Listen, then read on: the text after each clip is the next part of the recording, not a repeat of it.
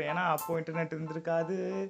வேறு எந்த டிஸ்ட்ராக்ஷன் இருந்திருக்காது மேபி டிவி கூட இருந்திருக்காது அவங்க எழுதுன டைமில் ஆனால் இப்போ நமக்கு எவ்வளோ டிஸ்ட்ராக்ஷன் இருக்குது பார்த்த இடத்துலலாம் டிஸ்ட்ராக்ஷன் டிஸ்ட்ராக்ஷனை நான் சொல்கிறது இந்த இன்டர்நெட்டு சோஷியல் மீடியா எல்லாமே சொல்கிறேன் ஸோ இந்த டைமில் அவங்க சொன்ன அந்த ஐடியாலஜிலாம் அப்படியே ஒர்க் அவுட் ஆகும் அப்படிங்கிறது கொஞ்சம் டவுட் தான்.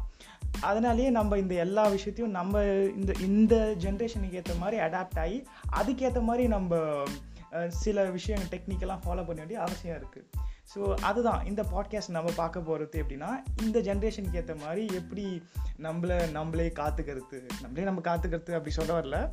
எப்படின்னா எப்படி ப்ராக்டிக்கலாக இந்த செல்ஃப் இம்ப்ரூவ்மெண்ட் விஷயத்தெல்லாம் அப்ளை பண்ணுறது அப்படின்னு தான் பார்க்க போகிறோம் அண்ட் இன்னைக்கு முக்கியமாக நம்ம பார்க்க போகிற விஷயம் பார்த்திங்கன்னா ஆங்கர் மேனேஜ்